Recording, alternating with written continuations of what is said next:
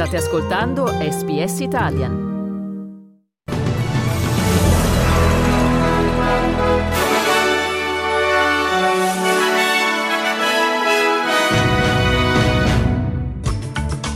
Medio Oriente, l'Australia sospende i finanziamenti all'Agenzia delle Nazioni Unite per i rifugiati palestinesi. Attacchi dei ribelli Houthi nel Mar Rosso, gli Stati Uniti chiedono alla Cina di fare pressioni sull'Iran. Tennis, Arina Sabalenka rivince gli Australian Open, la coppia azzurra Bolelli Vavassori sconfitta nella finale di doppio. Oggi si assegna il titolo maschile. Yannick Sinner sfida il russo Daniil Medvedev.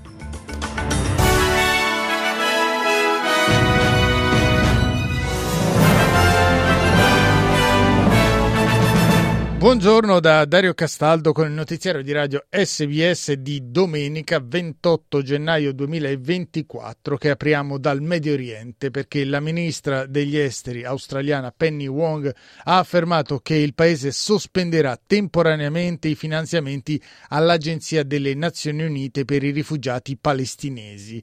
Penny Wong lo ha annunciato ieri spiegando che l'Australia è molto preoccupata per le accuse rivolte ad alcuni membri del personale ufficiale dell'agenzia, la UNRWA, i quali potrebbero essere stati coinvolti nell'assalto di Hamas contro i cittadini israeliani del 7 ottobre scorso. Penny Wong ha spiegato che l'Australia ha accolto con favore la risposta dell'Agenzia delle Nazioni Unite per i rifugiati palestinesi, la quale ha deciso di rimuovere quei membri dello staff sospettati in attesa che le indagini facciano luce sull'accaduto. La ministra degli esteri ha aggiunto che l'Australia si sta consultando con i suoi partner internazionali.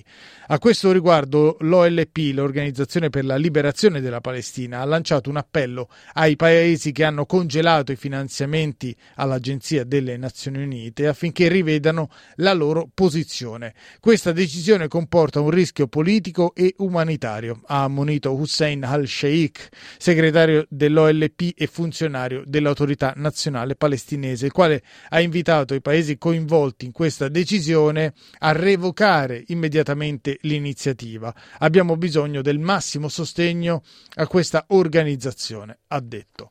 Rimanendo nella regione, gli Stati Uniti hanno chiesto alla Cina di fare pressioni sull'Iran affinché metta fine agli attacchi alle navi commerciali nel Mar Rosso condotti dai ribelli yemeniti Houthi. È quanto è emerso dopo l'incontro avvenuto a Bangkok tra l'alto diplomatico cinese Wang Yi e il consigliere alla sicurezza statunitense Jake Sullivan. E a questo riguardo si prepara anche un colloquio telefonico tra Joe Biden e il presidente cinese Xi Jinping Jinping al fine di intensificare e migliorare i rapporti diplomatici nei settori chiave tra Stati Uniti e Cina.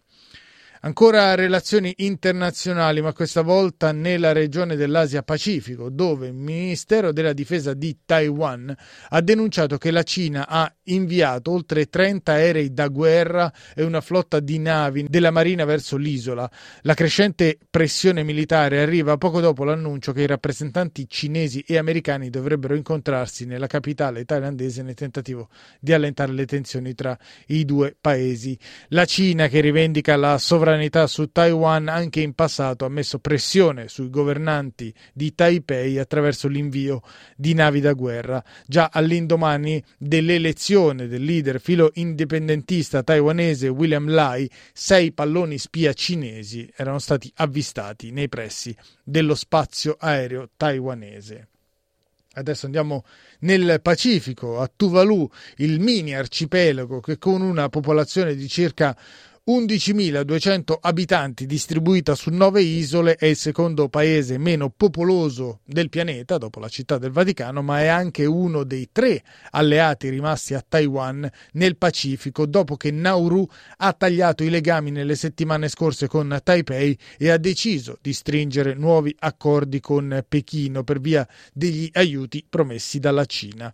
La posizione che Tuvalu dovrebbe assumere sullo scacchiere internazionale è stata al centro del del dibattito che ha preceduto le elezioni politiche, proprio per questo seguite da vicino da Stati Uniti, Cina e dalla stessa Taiwan. Secondo i primi risultati, il leader tuvaliano pro-Taiwan, Kausea Natano, ha perso le elezioni a scapito di un altro candidato, Seve Paeniu, sostenitore invece di un miglioramento dei rapporti diplomatici, militari e commerciali con la Cina.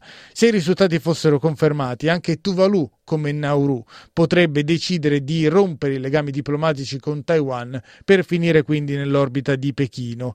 Il ministro degli affari esteri e del commercio di Nauru, Lionel Aingimea, ha spiegato perché il suo paese è interessato a migliorare i rapporti commerciali con Pechino. One of the great things that China has is that it sees development partners as equal partners. China looks forward to assisting them with. So, in these areas, we're looking at areas of fisheries. Mm-hmm. We are a small nation, land wise, but we are a big ocean nation with a very big EEZ that rivals the EEZ of other countries. Queste le parole del ministro degli affari esteri e del commercio di Nauru Leonel Aingimea. Adesso in Australia, dove alla luce dell'arrivo di un'intensa ondata di calore nella seconda parte dell'estate, gli australiani sono stati invitati a, tra virgolette, chiamare la nonna e a controllare come stanno gli amici e i vicini di casa. A questo scopo è stata infatti varata la campagna Sweltering Cities, una campagna di sensibilizzazione per la sicurezza che invita le persone a verificare appunto le possibili conseguenze dell'ondata di caldo su tutti i familiari, ma anche sulle persone persone sole e su quelle maggiormente a rischio. Ascoltiamo un estratto della campagna. Do you feel concerned about the heat coming up this summer? About the heat waves that we are facing? Well, you're not alone. At Filtering Cities, we are listening to community voices and using those stories to help inform our change. Diamo uno sguardo ai cambi. Questa mattina il dollaro australiano vale 60 centesimi di euro e viene scambiato a 65 centesimi di dollaro statunitense. Per quanto riguarda lo sport calcio, negli anticipi della ventiduesima giornata della Serie A, la Juventus è stata fermata in casa dall'Empoli sull'1 a 1. Bianconeri ridotti in 10 uomini per l'espulsione di Arcadio Schmili che dopo 18 minuti, ma che nonostante l'inferiorità numerica, sono sono passati in vantaggio al quinto della ripresa con Vlaovic. I toscani hanno trovato il pareggio al 25 del secondo tempo con Baldanzi. L'Atalanta ha battuto l'Udinese per 2-0 con gol di Miranciuk e di Scamacca nel primo tempo, mentre ancora in corso la sfida di San Siro tra Milan e Bologna. Siamo al sedicesimo del secondo tempo. Il punteggio è sull'1-1. Erano passati in vantaggio gli emiliani con Zirkzee al ventinovesimo a pareggio pareggiato Loftus Cheek allo scadere del primo tempo. Nel frattempo il Milan aveva anche fallito un calcio di rigore con Olivier Giroud mentre era stato espulso l'allenatore del Bologna Thiago Motta lotta. La classifica è molto provvisoria, la Juventus allunga a due punti il vantaggio sull'Inter, ma i nerazzurri hanno due partite in meno rispetto alla squadra di Massimiliano Allegri. Per quanto riguarda il tennis Australian Open, il titolo femminile è andato alla bielorussa Arina Sabalenka che ieri sera in finale ha sconfitto la cinese Zheng Jinwen con il punteggio di 6-3-6-2 per la 25enne di Minsk. Si tratta del bis a Melbourne Park dopo il titolo conquistato lo scorso anno. Ascoltiamola ai microfoni di Channel nine? Yeah, I mean, I've been through not like up and downs, but there was like some tough moments for me losing the US Open final, and and that loss actually motivated me so much to hard, to work even harder and to improve my game. So next time I play in the final, I'm more confident in my game and I have more belief in myself.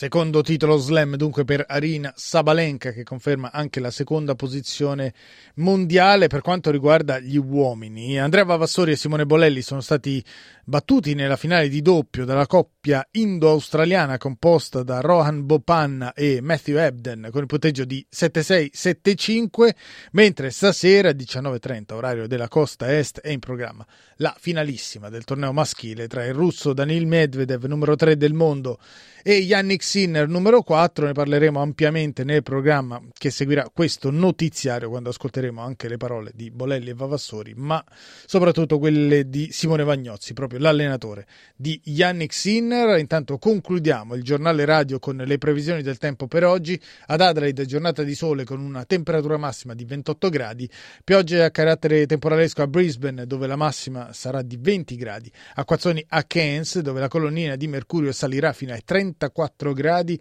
cielo coperto a Canberra massima di 28 gradi, a Darwin forti precipitazioni 31 gradi la massima, nuvolosità a tratti a Hobart 24 gradi la massima, a Melbourne cielo parzialmente coperto e la temperatura massima sarà di 24 gradi, a Perth in prevalenza sereno con una massima di 28 gradi, per finire isolati piovaschi a Sydney dove la temperatura massima sarà di 27 gradi.